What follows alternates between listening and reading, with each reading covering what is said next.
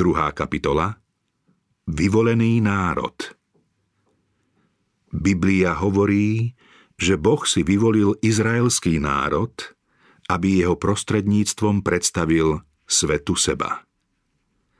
A práve v Izraeli sa po mnohých stáročiach narodil Ježiš Kristus. Židia očakávali príchod spasiteľa vyše tisíc rokov. K tejto udalosti upierali svoje najväčšie nádeje. V piesniach a proroctvách, v chrámových obradoch i v domácej bohoslúžbe vzývali jeho meno. A keď potom prišiel, nepoznali ho. Ten milovaný z neba im bol ako koreň z vyprahlej zeme. Nemal postavy ani dôstojnosti. Nevideli v ňom nejakú krásu, pre ktorú by mali po ňom túžiť. Do svojho vlastného prišiel a jeho vlastní ho neprijali. Boh si však predsa vyvolil Izraelcov. Povolal ich, aby medzi ľuďmi udržiavali poznanie jeho zákona, symbolov a proroctiev, ktoré ukazovali na spasiteľa. Chcel, aby boli svetu zdrojom spásy. Čím bol Abraham v pohostinskej zemi, čím Jozef v Egypte a Daniel na babylonskom dvore, tým mali byť Izraelci medzi národmi. Ľuďom mali zjavovať Boha – Pán Boh pri povolaní Abraháma povedal Požehnám ťa, staneš sa požehnaním a v tebe budú požehnané všetky čeľade zeme. Proroci pripomínali tie isté slová. Aj vtedy, keď vojny a zajatie Izraelcov vysilili, platilo im zasľúbenie. Vtedy bude zvyšok Jákobov uprostred mnohých národov ako rosa od hospodina, ako dážď na trávu, ktorá neskladá nádej v človeka a nečaká na ľudských synov. O Jeruzalemskom chráme povedal pán ústami proroka Izaiáša toto. Môj dom sa bude volať domom modlitby pre všetky národy. Izraelci však upínali svoju nádej k svetskej sláve. Len čo vošli do Kanánu, opustili Božie prikázania a osvojili si zvyky pohanov. Márne ich Boh prostredníctvom prorokov varoval a napomínal. Márne trpeli pod pohanskou nadvládou. Každú obnovu vystriedalo ešte väčšie odpadnutie. Keby boli Izraelci zostali Bohu verní, Boh mohol splniť svoj zámer, mohol ich poctiť a zvelebiť. V prípade poslušnosti by ich bol v chvále, cti a sláve vyvýšil nad všetky národy. Mojžiš povedal – Všetky národy zeme zbadajú, že nosíš meno hospodinovo a budú sa ťa báť. Národy, ktoré keď počujú všetky tieto ustanovenia, povedia Naozaj múdry a rozumný ľud je tento veľký národ. Pre ich neveru sa však Boží zámer uskutočňoval len za stáleho protivenstva a pokorovania – boli odvlečení do babylonského zajatia a rozohnaní do pohanských krajín. V súžení mnohí obnovili vernosť zmluve s Bohom. Keď svoje harfy vešali na vrby a oplakávali spustošený svetý chrám, zažiarilo svetlo pravdy a medzi národmi sa ich prostredníctvom rozšírilo poznanie o Bohu. Obetné spôsoby pohanov boli pravým opakom Božích ustanovení. Mnohí úprimní pohania pochopili prostredníctvom Židov význam pravej bohoslúžby a s vierou prijali zasľúbenie o vykupiteľovi.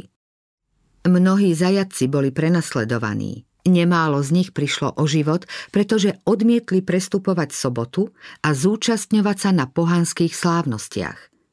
Keď sa modloslúžobníci rozhodli poraziť pravdu, Pán priviedol svojich služobníkov pred kráľov a vladárov, aby im a ich ľudu umožnil prijať svetlo.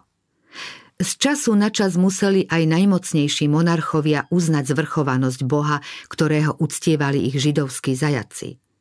Babylonské zajatie účinne vyliečilo Izraelcov z modloslúžobníctva. V ďalších storočiach trpeli pod útlakom pohánskych nepriateľov, až dospeli k presvedčeniu, že ich blahobyt – závisí od poslušnosti Božiemu zákonu. Mnohých však k poslušnosti neviedla láska, robili to len zo sebeckých pohnútok. Bohu slúžili iba navonok v snahe dosiahnuť národnú veľkosť. Nestali sa svetlom sveta, ale uzavreli sa pred svetom, aby unikli pokušeniu modloslúžby. Pán Boh v pokynoch, ktoré dostal Mojžiš, obmedzil ich kontakt s modloslúžobníkmi. Tento príkaz si však vykladali nesprávne. Jeho zámerom bolo zabrániť im prispôsobovať sa pohanským zvykom – Zneužili ho však na postavenie deliaceho múru medzi Izraelom a ostatnými národmi. Židia pokladali Jeruzalem za svoje nebo a žiarlivo striehli, aby azda pán neprejavil milosť aj pohanom. Po návrate z Babylona mnoho pozornosti venovali náboženskej výchove. Zriadovali školy, kde žiaci popri umení a vede mali poznávať aj zásady spravodlivosti. Tieto inštitúcie sa však zvrhli. Mnohí z ľudu v zajati prijali pohanské názory a spôsoby a vnášali ich do svojej bohoslúžby. V mnohom sa prispôsobili pohanom a ich modlárskym praktikám. Keď Židia opustili Boha, vo veľkej miere stratili zo zreteľa aj učenie o obradnej službe.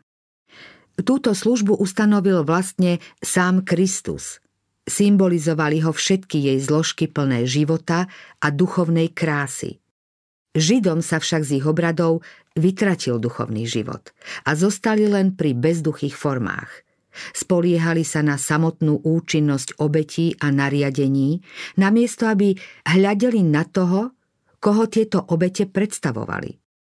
V snahe nahradiť, čo stratili, kňazi a rabíni rozhojnili vlastné požiadavky. A čím boli v nich prísnejší, tým menej Božej lásky prejavovali. Svoju svetosť merali množstvom obradov, zatiaľ čo ich srdcia boli plné pýchy a pokritectva. Všetky ich podrobné a únavné nariadenia znemožňovali zachovávať Boží zákon. Kto chcel slúžiť Bohu a snažil sa dodržať rabínske predpisy, úpel pod ťažkým jarmom a nenachádzal pokoj pre výčitky znepokojeného svedomia. Tým všetkým chcel Satan znechutiť ľud, zmiasť jeho predstavu o Božej povahe a potupiť vieru Izraela. Dúfal, že teraz dokáže svoje pôvodné tvrdenie z neba, podľa ktorého sú Božie požiadavky nespravodlivé a nedá sa podľa nich žiť. Vyhlásil, že zákon nezachováva ani Izrael. Aj keď Židia po príchode Mesiáša túžili, o jeho poslaní nemali správnu predstavu. Nešlo im o vyslobodenie z hriechu. Chceli sa len vymaniť z područia Rimanov. V Mesiášovi čakali dobyvateľa, ktorý zlomí moc utláčateľov a z Izraela urobí svetovú veľmoc. To všetko viedlo k zavrhnutiu spasiteľa. V dobe Kristovho narodenia bol národ pod cudzou nadvládou a zmietali ho vnútorné rozbroje. Židia síce smeli mať určitú formu vlastnej správy, no nič nemohlo zastrieť skutočnosť, že sú v područí Ríma. Nedokázali sa zmieriť s obmedzovaním svojej moci. Rímania si robili nárok na dosadzovanie a odvolávanie najvyššieho kňaza a tento úrad mnohí získavali podvodom, úplatkami, ba aj vraždou.